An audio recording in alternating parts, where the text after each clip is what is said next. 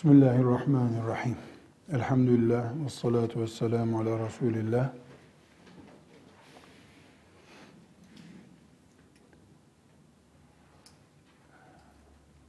Hanım kızlar, keşke bir bayan bu dersi konuşacak olsa diye düşündüğümüz bir ders yapacağız. Zina etrafında hükümlerin, daha doğrusu dinimizin zina ile ilgili ahkamının özetini konuşacağız. Ayrıntılara e, bir girmek istemiyorum.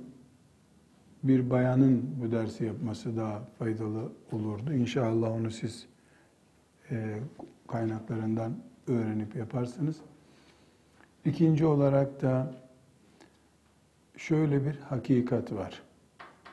Biraz sonra da göreceğiz. Zina o kadar büyük bir afet ki insanoğlunun öyle büyük bir uçurumu ki bunu masum, temiz, iffetli bir talebeye bir hoca anlatırken bile zihin bulanması olabiliyor.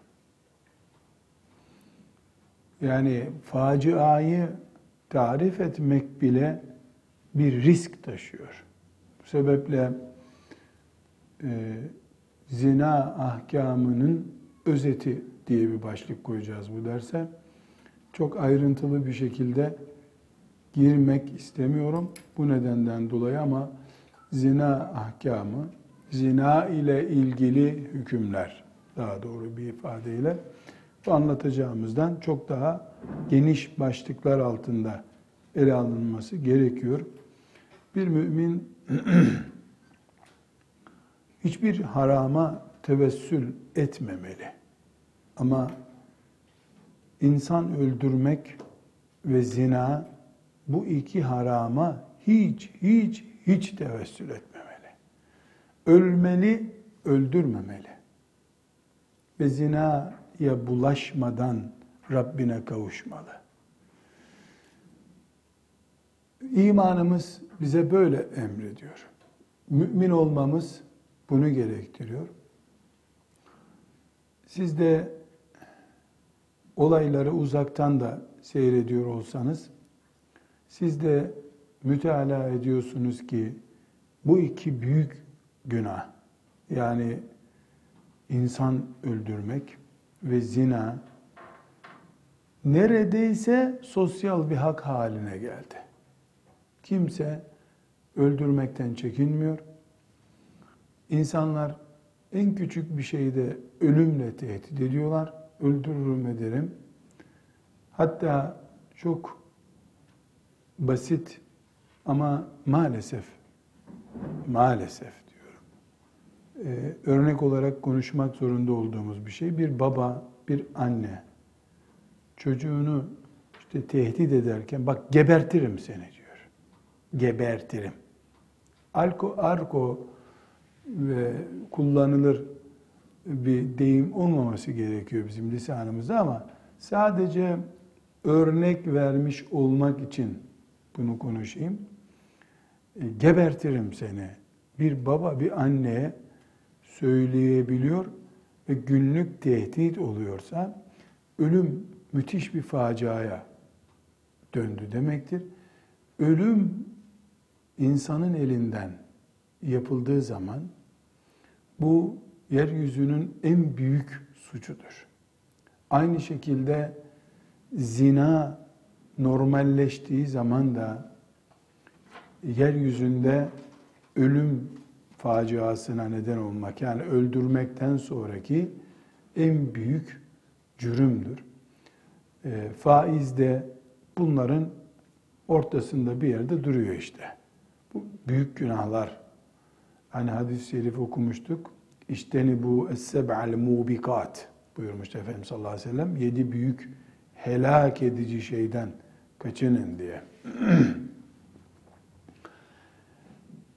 Şimdi ölüm bu kadar insan eliyle kolaylaştı. Bunu bir facia olarak konuştuk. O örneği e, burada niye zikrediyorum? Ölümcül örneği. Çünkü zina insanlıkta şöyle böyle hala suç olarak kabul ediliyor. Benim şahsi kanaatim zina suçtur, ayıptır sözü sadece şeytanın tuzağı olarak gündemdedir. Aslında insanların zinadan ürküntüsü de nauzu billah gitmiştir. Neden? Neye güvenerek bunu söylüyorum? Ya da belgem nedir? Şudur. Zinayı oluşturan ne varsa bunlar sakıncasız bulunuyor. Ama zina güya hala ayıp. Güya zina toplumun kabul etmediği bir şey. Tavuğu, horozu, yumurtası her şeyi serbest. Kuluçkaya yatmak serbest. Zina suç. Böyle bir şey olur mu ya? İnsanlık büyük bir sürükleniş içerisinde zinanın hak olarak kabul edildiği, zinadan daha çirkin bir şey olan livatanın kanunen korunan bir hak olduğu zamana gelmiştir. Şimdi bu konuşulurken işte Avrupa toplumu, komünist blok böyle yapıyor zannediyoruz. Ama bir hakikata intibahımız gerekiyor. 40 sene önce de Avrupa toplumu böyle değildi. 40 sene önce onlar şu anda bizdeki zina ayıp, zinayı oluşturan şeyler serbest durumundaydılar.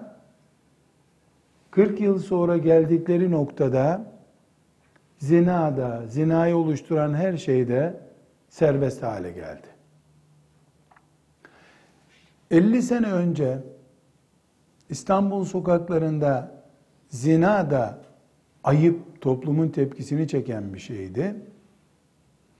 Taksim'deki tramvayda da bir kadınla bir erkeğin e, çok affedersiniz dudak dudağa gelmesi kabul edilir bir şey değildi. Şimdi geldiğimiz noktada Avrupa'da yol ortasında zina serbest, bizde de tramvayda rezillik serbest. Ama hala Müslümanlar zinanın önü kapalı bir suç olduğunu zannediyorlar. Hayır, zina kuluçkadadır. Evet zina esasen önünde bir engel yok şu anda ama güya mesela Müslüman bir aile zinaya sert bakıyor gibi bir tuzak var önümüzde. Zinaya giden bütün yollar açıktır. Zinayı oluşturacak bütün nedenler çocukların elinde bile oyuncak durumundadır. Bunu düşünmek zorundayız. Her şeyden önce hanımefendiler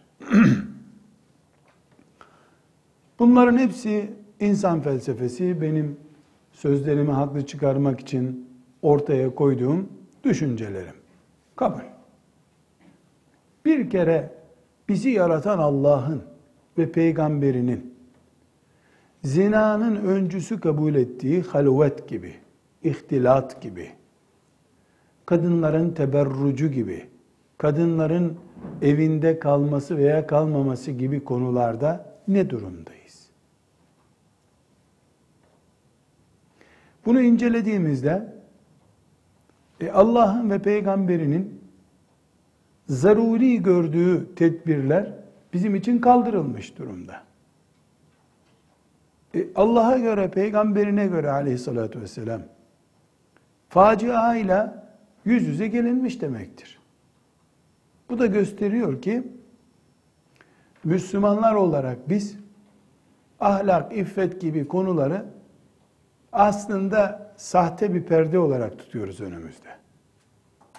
Çoktan ölmüş insan da ağıtını yakan yok. Derler ya, öyle. Ölenin ağlayanı yok. Bunun için biraz sonra da göreceğiz.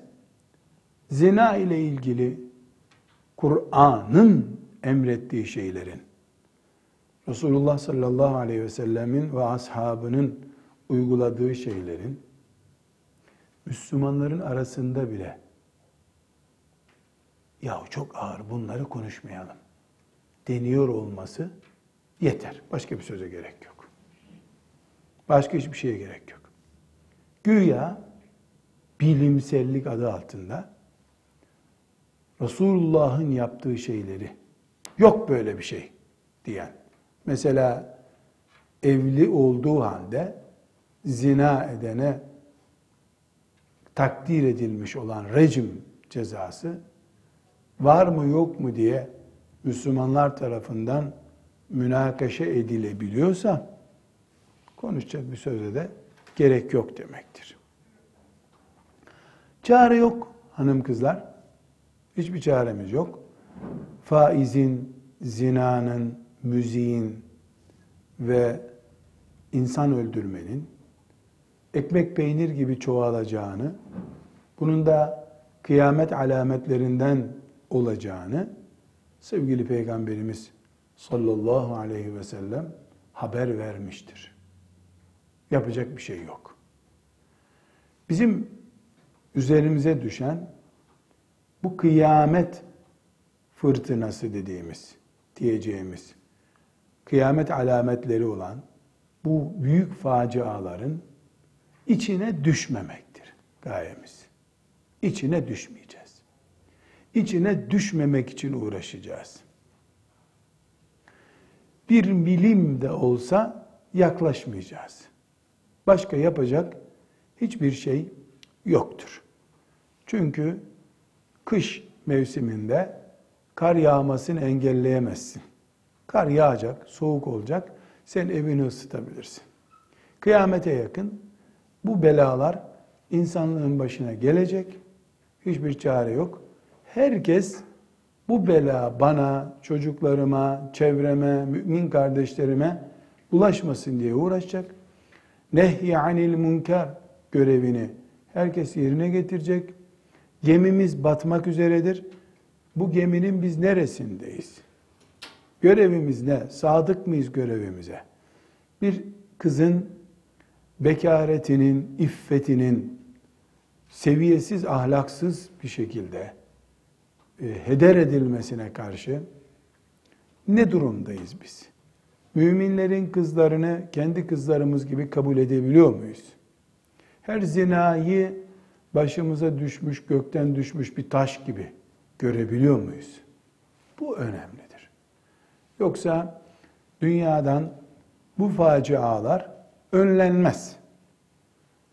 Önlenecek olan bizim durumumuzdur. Bizim o faciaların içinde yuvarlanıp gitmeye karşı tedbir alışımız önemlidir. E, bu ümmetin iffeti korunmuşları arasında olmak önemlidir.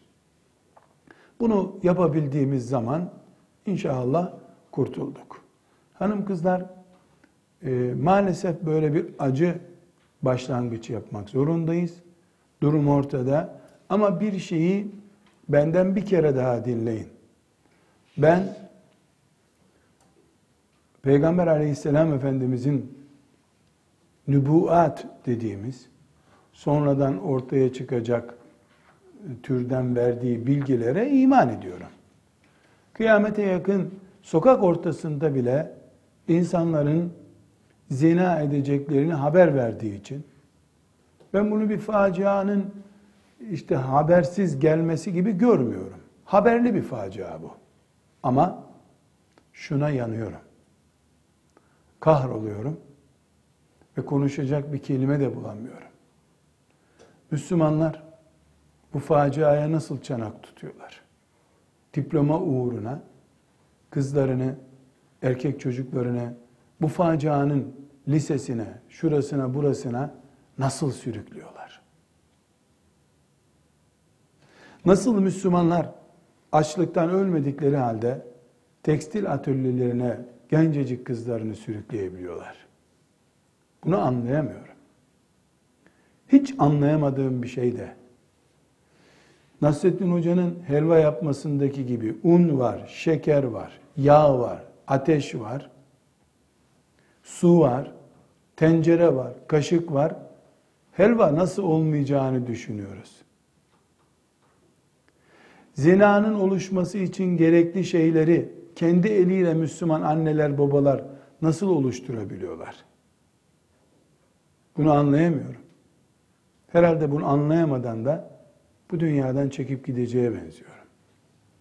Hasbunallahu ve ni'mel vekil demekten başka hiçbirimizin çaresi yok. Hasbunallahu ve ni'mel vekil. Böyle büyük bir afette Allah bizi yarattı. Faiz ekmek peynir oldu deniyordu 5-10 sene önce. Şimdi ekmek peynir olmadı. Hadisi şeriflerde ne diyor? Burnunuzdan girecek, dumana dönüşecek diyor. Yani ya burnunu tıkayacaksın, nefes almayacaksın ya da yaptığında burnundan içeri giren hava faiz havası olacak diyor. Allahu Ekber. Allahu Ekber. İşte Muhammed aleyhissalatu vesselam. Asırlar sonrasını nasıl haber verdi? Faizde, zinada, müzikte, ipekte ve insan öldürmede. Müminlerin bu konudaki oluşabilecek gevşekliklerini nasıl haber verdi? Ma a'zama şe'nuke ya Resulallah. Ma a'zama şe'nuk. İşte gaybi Allah'tan öğrenip haber vermek budur. Sallallahu aleyhi ve selleme iman ettiğimiz için elhamdülillah büyük bir nimet içerisindeyiz. Ama bu imanımızı onun tavsiye buyurduğu tedbirleri alırken aktif hale getirmediğimiz için de vicdanımız yaralıdır. Her Müslüman bu konular konuşulduğunda mesela işte biz hocayız bir araya geldiğimizde ya hakikaten facialar var ya ya böyle ya derken adamın ciğerleri söküldü zannediyorsun. Ama aradan iki dakika geçmeden kızını mecburen filan liseye gönderdiğini söylüyor. Çünkü ona göre onun kızı hariç bütün insanlık bu tehlikede. Bir onun kızını melekler sürekli koyuyor, koruyor. Bir İsa Aleyhisselam'ı ve eyyednahu bi ruhil kudüs diyor Allah Teala. Cebrail'le hep koruduk diyor. Bir de bunun kızı işte herhalde. Herhalde bunun kızı. Yoksa millet çok tehlikeli durumda ha. Bunun oğlu 300-400 tane gencecik taptaze kızın bulunduğu liseye gitse bunun oğlu hiçbir bataklığa sürüklenmez. Ezanla isim verdiler buna 15 sene önce. Hem bunun çocuğu korunmuş durumda. Hijyenik. Sordun mu? Bizimki hocam anlamaz öyle işlerden. Tabii 4 yaşında çocuk ne anlar öyle işlerden? Ama çocuğuyla oturuyorsun, babasından habersiz bitirmiş işleri. Babası anlamıyor onun bir şey anlayıp anlamadığından aslında. Hanım kızlarım, dediğim şudur. Zina böyle geliyor zaten. Faiz böyle geliyor. Bir insan kalkıp da bugün Allah'ın izniyle birkaç kişi öldüreyim demiyor ki. Her gün işine gitmek, işte işini gücünü parasını kazanmak için insanlar yatağından kalkıyorlar. Normal giderken gün, gün ortasında filan olaya sinirleniyordu adam öldürüyor insanlar. Facialar öyle geliyor. Zina da bu şekilde paketlenmiş olarak şeytan tarafından karşımıza çıkarılıyor. Bu afetten Allah ümmetimizi muhafaza buyursun. Dua ediyoruz ama bu duanın eyleme de dönüşmesi lazım. Çok büyük bir facia. Anneler, babalar uykusuz kalmalılar. Bu hususta milyon kere tedbir alsalar bile kendilerini güvende hissetmemeliler. Çünkü çok büyük bir facia bu. İnsan sabah akşam böyle facialara yakalanmadan Rabbine temiz kavuşmayı temenni edecek dualar içinde olmalıdır. Hanım kızlar biz meselemize tekrar dönelim. Ee, zinanın etrafındaki e, şeriatımızın öğrettiği hükümleri, fıkıh kurallarının özetini tekrar etmek istiyorum. Bir kere dinimizde günahlar hakkında had indirilen günahlar ve indirilmemiş günahlar diye ikiye ayrılır biliyorsunuz. had ne demek? Bedene uygulanan ceza demektir. Hırsızın bedene uygulanan bir cezası vardır. Kol kesmek. Buna had diyoruz. Çoğulu bu kelimenin huduttur. Hadler demek. Kur'an-ı Kerim tilke hududullah diyor. Bu Allah'ın çizgileri, sınırları. Ama aynı zamanda da şeriatının koyduğu cezalar demek. Hududullah. Hadler Kur'an-ı Kerim ve hadisi şeriflerle belirlenir. Fukahanın içtihadı ile had olmaz. Zina hakkında had belirlenmiş suçlardan, büyük günahlardan birisidir. Mesela anne ve babaya karşı asi olmak, anneyi babayı ezmek, haklarına tecavüz etmek de kebair günahlardandır. Büyük günahlardandır. Ama hakkında bir had yoktur. Bu ne demek? Bedensel bir ceza yoktur. Ahirete intikal eder. Müthiş bir azap bekler insanı. Mesela anneye babaya e, saygısızlık, kusur, kusurlu bir davranışta bulunduğu için. Günahlar ikiye ayrılıyor demek ki. Hakkında had indirilmiş günahlar ve hakkında had indirilmemiş günahlar. Anne babaya karşı gelinmiş günah hakkında had bulunmadığı için böyle bir suç işleyen anasının babasının gönlünü alır, istiğfar eder, tövbe eder, kurtulur. Ama hakkında had belirtilmiş günahlar, mesela daha önce öğrendiğimiz kadına zina ettiğine dair iftirada bulunana Allah Teala 80 sopa vurulmasını emretmiştir. Bu bedensel bir cezadır. Mesela insan öldüren birisine kısas yapılır. Dolayısıyla dinimizde e, insan öldürmenin cezası kısastır. Ne demek kısas? Öldürdüğün gibi öldürülürsün. Bu beden üzerinden infaz edilen bir cezadır. Bu ceza sayesinde o mümin tövbe ettiyse eğer samimi bir şekilde cezasını da çekmiş olur, ahirete masum olarak, günahsız olarak gider. Hadler bunun için vardır. Ama devlet haddi uygular, buna rağmen o hala tövbesini yapmadıysa e, ahirette de cezasını çeker.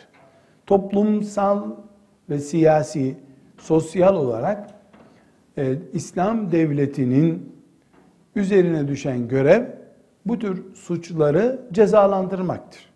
Bu cezaya müstahak olan insan tövbesini istiğfarını da yapmış ise cezadan önce kurtulur. Değilse hem dünyada cezasını çeker hem de ahiretteki cezasını çeker. Dünyada da had cezasından bir becerip kurtulduysa işte şu neden bu nedenle e, toptan ahirete kalır o zaman. Dünyadaki de ahirete intikal eder. Demek ki burada ince bir ayrım yapıyoruz.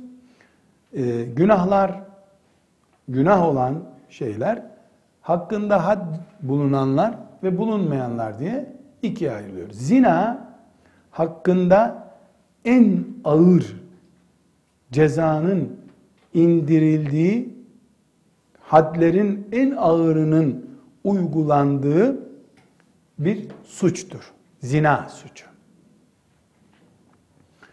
Hanım kızlar, önceki derslerimizde fıkha giriş bölümünde farklı zamanlarda bir şeyi yoğun bir şekilde gündeminize getirdim. Defalarca da getireceğiz. İnşallah usulü fıkıh bölümüne becerir bu imtihanları geçer de usulü fıkıh bölümüne intikal edebilirseniz orada Şatibi'nin muvafakatından da uzun uzun okuyacağız. Demiştik ki İslam şeriat olarak beş temel özelliği koruma üzerine kuruludur.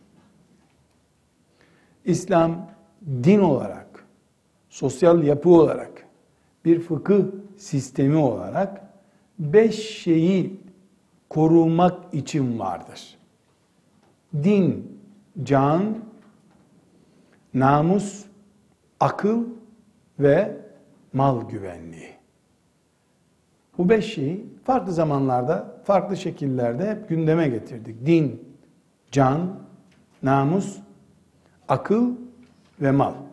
Bazen akıl namustan önce konuşulur. Namus akıldan sonra konuşulur. Ama her halükarda bu beş şey dinin bunlar yoksa ben yokum dediği şeylerdir. Ve bunlar için çok ağır denebilecek kurallar getirilmiştir. Namus bu beş şeyden biridir. İnsanların namuslarının dolayısıyla neseplerinin korunması. Nesep ne diyoruz? Bir insanın yukarı doğru Adem Aleyhisselam'a doğru giden soyu demek. Bugün bozulmuş bir nesep A şahsında veya B şahsında yitirilmiş namus açısından kaybedilmiş bir nesep o nesep yoluyla 5 asır, 10 asır, 20 asır sonra devam ettiğinde insanlık mesela bugün A şahsı iffetsizlik yapmıştır. Nesebini bozacak, namussuz denecek bir iş yapmıştır.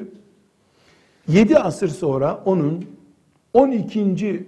torunu geri doğru yürüdüğünde filan filan filan filan filanıncı nenesinin namusunu lekelettiğini gördüğünde Adem Aleyhisselam'dan ona gelinceye kadar olan süreç lekeli bir süreç demektir.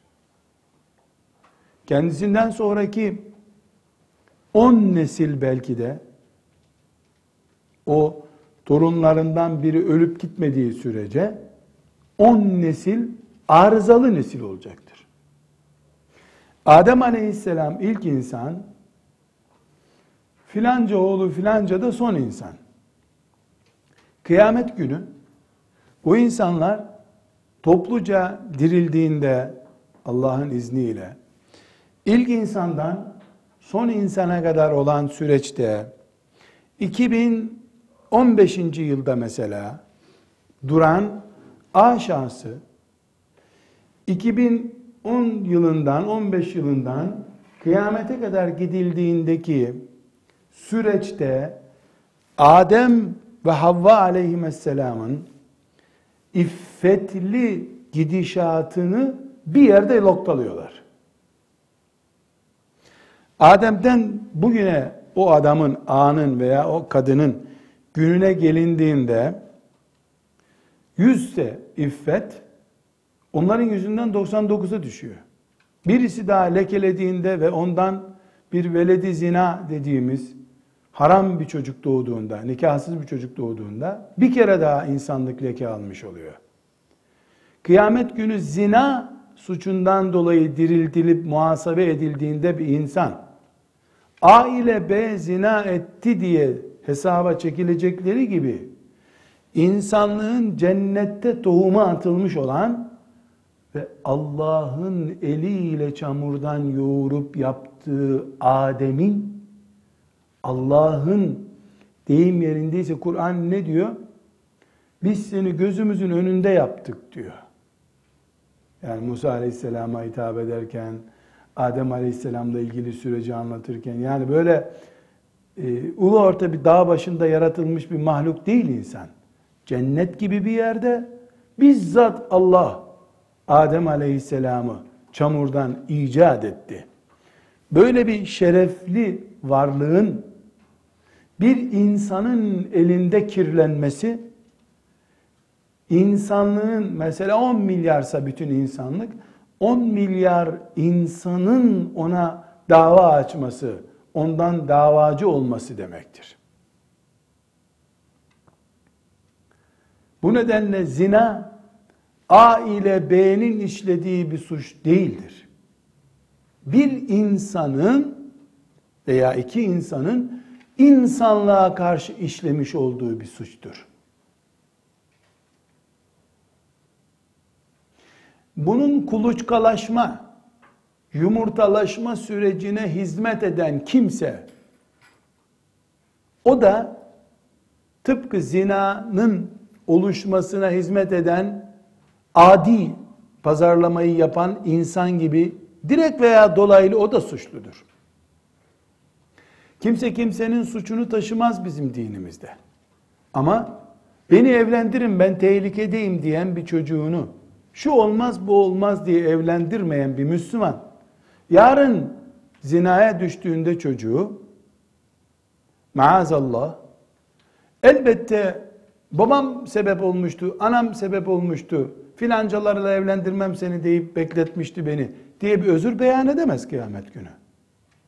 Ama o özür beyan etse de etmese de Allah sebep olmaktan o anneyi babayı yargıladığında o anne baba zina ne demekse hangi suçsa bütün insanlığın şerefiyle oynama suçuysa onunla muhakkak hesap verecektir Allah'ın huzurunda.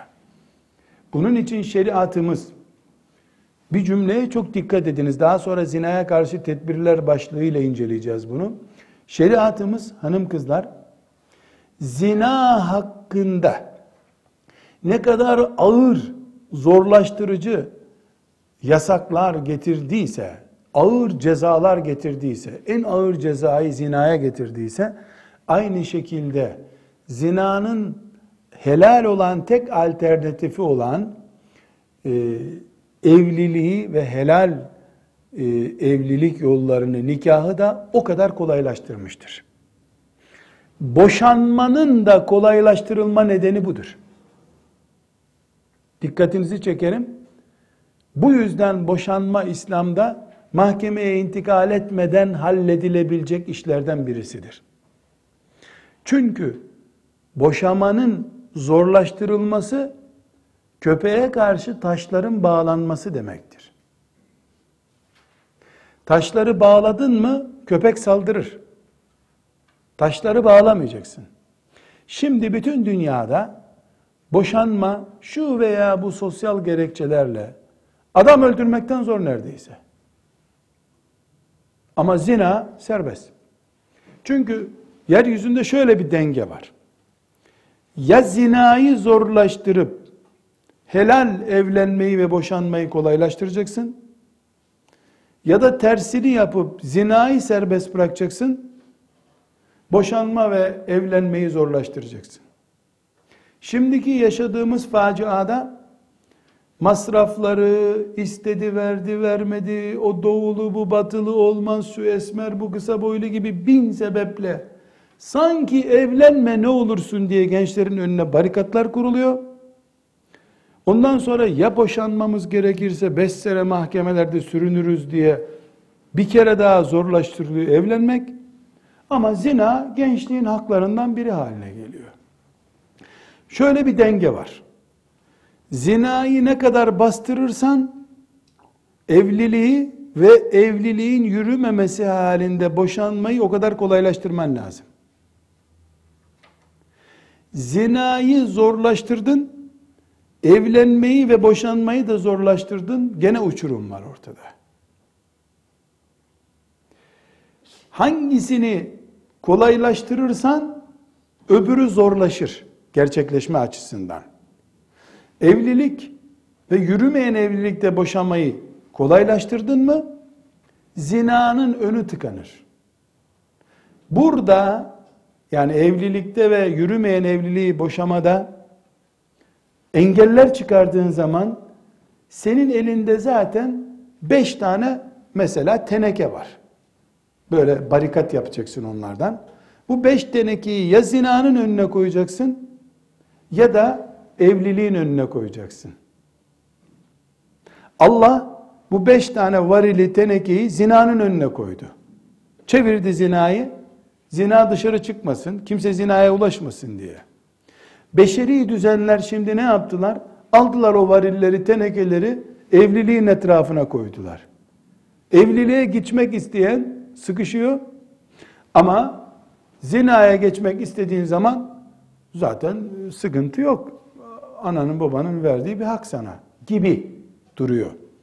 Burada hanım kızlar şeriatımızla beşerin yapısı arasındaki farkı bir kere daha görmüş oluyoruz. Bu şüphesiz komikliktir. Bizim konumuz bu değil. Bunu tartışmak istemiyoruz. Şeriat kelimesini konuşurken e, ilk fıkha giriş bölümünde bu meselelere bir miktar değinmiştik. Ama her halükarda şu anda e, şeriatımızın neden zinayı yasakladığını konuştuk. Zinanın etrafında kalın bir barikat kurdu. Şimdi beşeri sistemler aldı o barikatları oradan. Kadına hak vereceğim bilmem ne diye getirdi. Evliliğin önüne koydu. Evlilik ashab-ı kiramda bana Fil suresini öğretir misin? Öğretirim. Ben de sana bekaretimi hediye ettim, evlendim seninle denir tarzdaydı. Şimdi ise aman Allah bir devlet öbür devletten toprak alsa daha ucuza mal olur. Bütünü bir evlilik. Pahalıya mal oluyor. Bu pahalılığın kıymetini bilmeyecek insanların elinde pahalı bir nesne oluyor. Çok pahalı bir cep telefonunu 3 yaşında çocuğun eline vermiş gibi oluyorsun. Bunları gören bilhassa kızlar, genç kızlar, annelerinin, teyzelerinin, işte görümcelerinin vesairelerin e, evlilikteki yaşadıkları çetrefilleri görünce evlenmeyeyim düşünüyorlar bu sefer. Evlenmeyeyim düşünmek hakkı. Ama hakkı olmayan bir şey var. Allah bu ateşi senin içine verdi. Bunu nasıl söndüreceksin? İnternete bulaşacaksın. Cinsel sapıklık denen rezilliklere geçeceksin. Bu ateş bir şeyle sönecek. Ya da mesela genç yaşta her üç günde bir hastaneye gitmesi gereken ağır bir hastalığa yakalanacak. Onun şehvete takati yok zaten. Ama bedeni gücü yerinde. Muhakemesi var, gözü görüyor, kulağı duyuyor. Ve evliliğinin önüne büyük barikatlar kurulmuş. Masum melek. Anadolu'da bir deyim var ya külahıma anlat sen bunu diyor. Bunu külahıma anlat sen. Anlat. Vurgulaya vurgulaya söylüyorum. Hafızmış, İmam Hatip mezunuymuş, öbür külahıma anlat bunu sen. Onu da anlat. Neden? Allah yarattığını bilir. Bu işler ashab-ı kirama anlatıldı. Daha mı takvayız biz? Zina bu ümmetin beş stratejik noktası olan din, can, namus, akıl ve mal stratejilerinden ciddi bir şekilde üçüncü noktada duran namusu risk altına aldığı için en büyük suç kabul edilmiştir. İnsan öldürmekten sonra en ağır cezada buna getirilmiştir. Bu cezayı ayrı ayrı konuşacağız. Ancak bu büyük suç şu anlattığım dehşet halindeki suç kendi içinde daha da ağır hale gelir. Mesela mahremlerinden biriyle zina ederse bir insan bu bahsettiğimiz ikiye katlanmış olur. Evli bir kadın bu zinayı yaparsa üçe katlanmış olur. Komşusuyla yapılırsa dörde katlanmış olur. Allah yolunda cihada giden bir mücahidin hanımı ile bunu yapan beş kere zina yapmış olur. Bunların bir tanesi gökleri başımıza düşürüyor zaten. Ama hadisi şeriflerden görüyoruz. Katmerli oluyor. Hangisi katmerli oluyor? İşte sözünü ettiğimiz şekilde e, mahremle nauzu billah burada telaffuzundan bile haya ederim.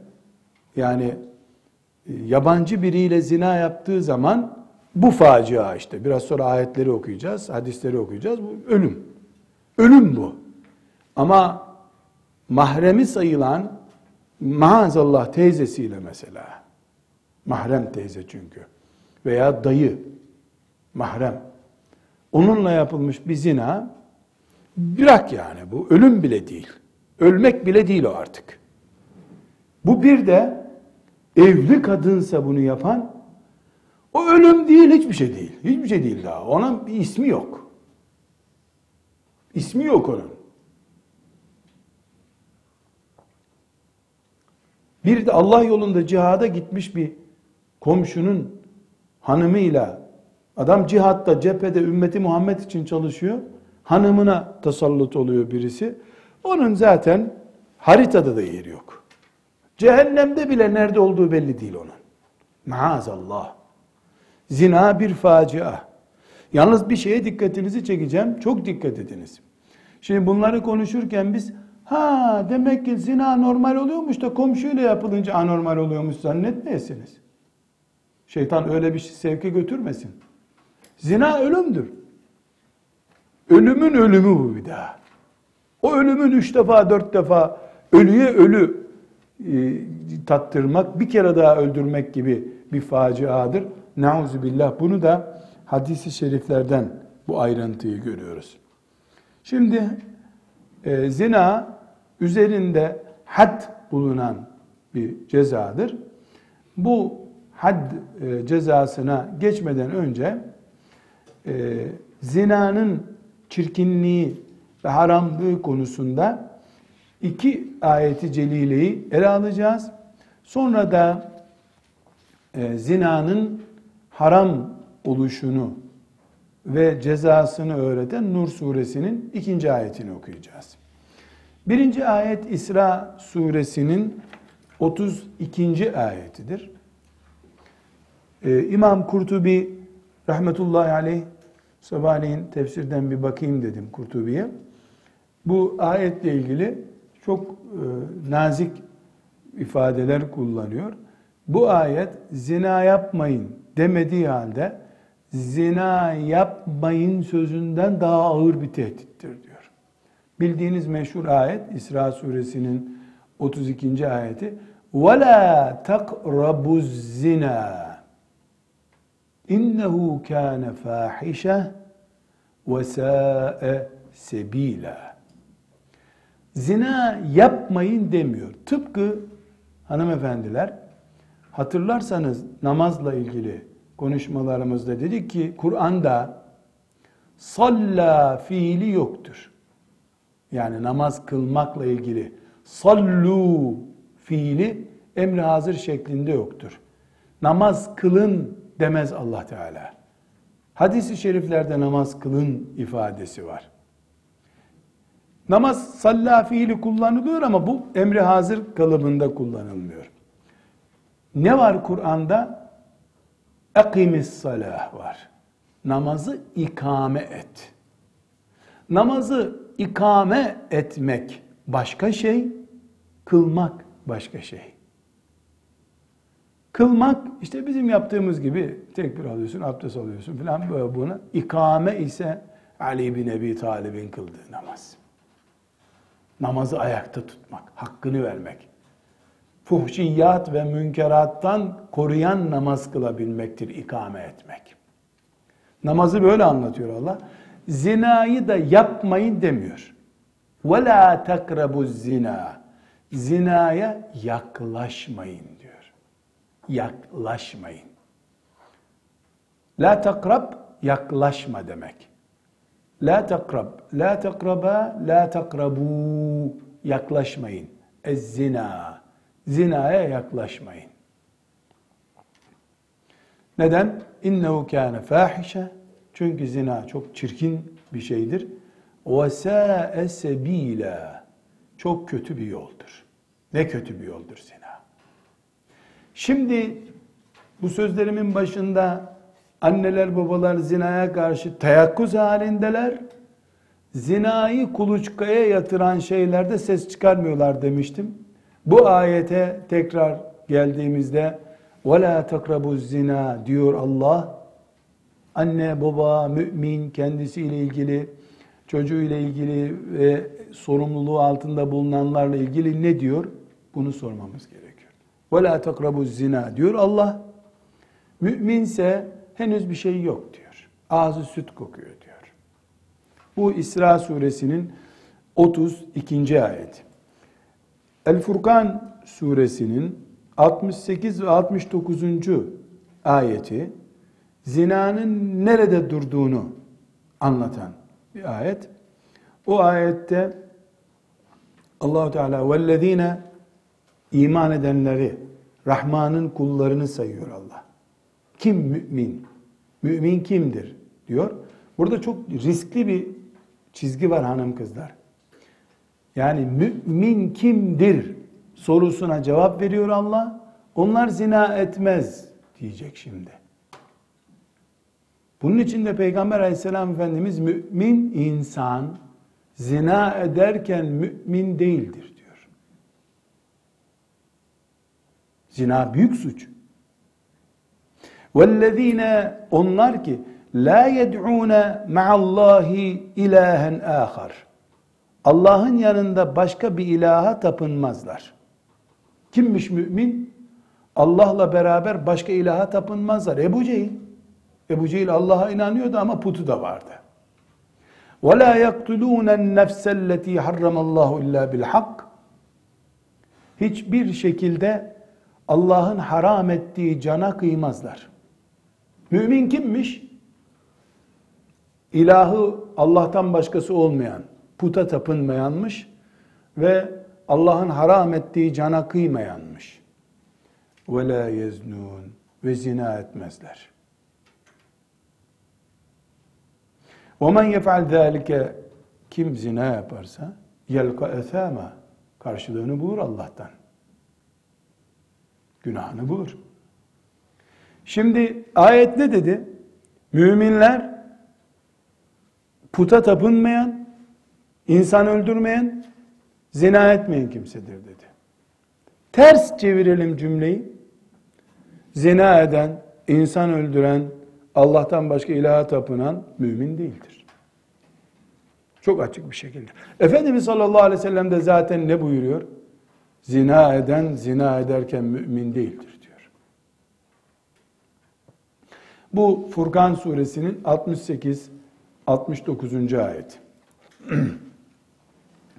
Abdullah İbni Mes'ud radıyallahu anh'ın rivayet ettiği Bukhari'de, Müslim'de, Ebu Davud'da ve Nesai'deki bir hadis-i şerif var. Rakamlarını vereyim. Siz de notlarınızda kullanırsınız. Bukhari'de 4477. hadis-i şerif. Müslim'de 86. hadis-i şerif. Çünkü Müslim bu hadisi iman konusunda alıyor. Bu hadisler iman bölümünde Müslim'de. Ebu Davud'da 2310. hadis, En-Nesai'de 4013. hadis rahmetullahi aleyhim cemiyan. Abdullah İbni Mes'ud radıyallahu anh diyor ki Seeltün Nebiye sallallahu aleyhi ve selleme Eyyü zembi a'zamu indallah Resulullah sallallahu aleyhi ve selleme sordum dedim ki hangi günah Allah katında en ağırdır? A'zam ismi tafdildir. En ağır günah hangisidir? Kale buyurdu ki en tec'ale lillahi nidden ve huve halakak. Seni Allah yarattığı halde sen Allah'a ortak koşarsan. Yani putçuluk yaparsan diyelim. Kultu inne zâlike le'azîm. Evet ya Resulallah bu çok büyük. Hakikaten büyük günah. Sümme eyyu. Sonra hangi günah?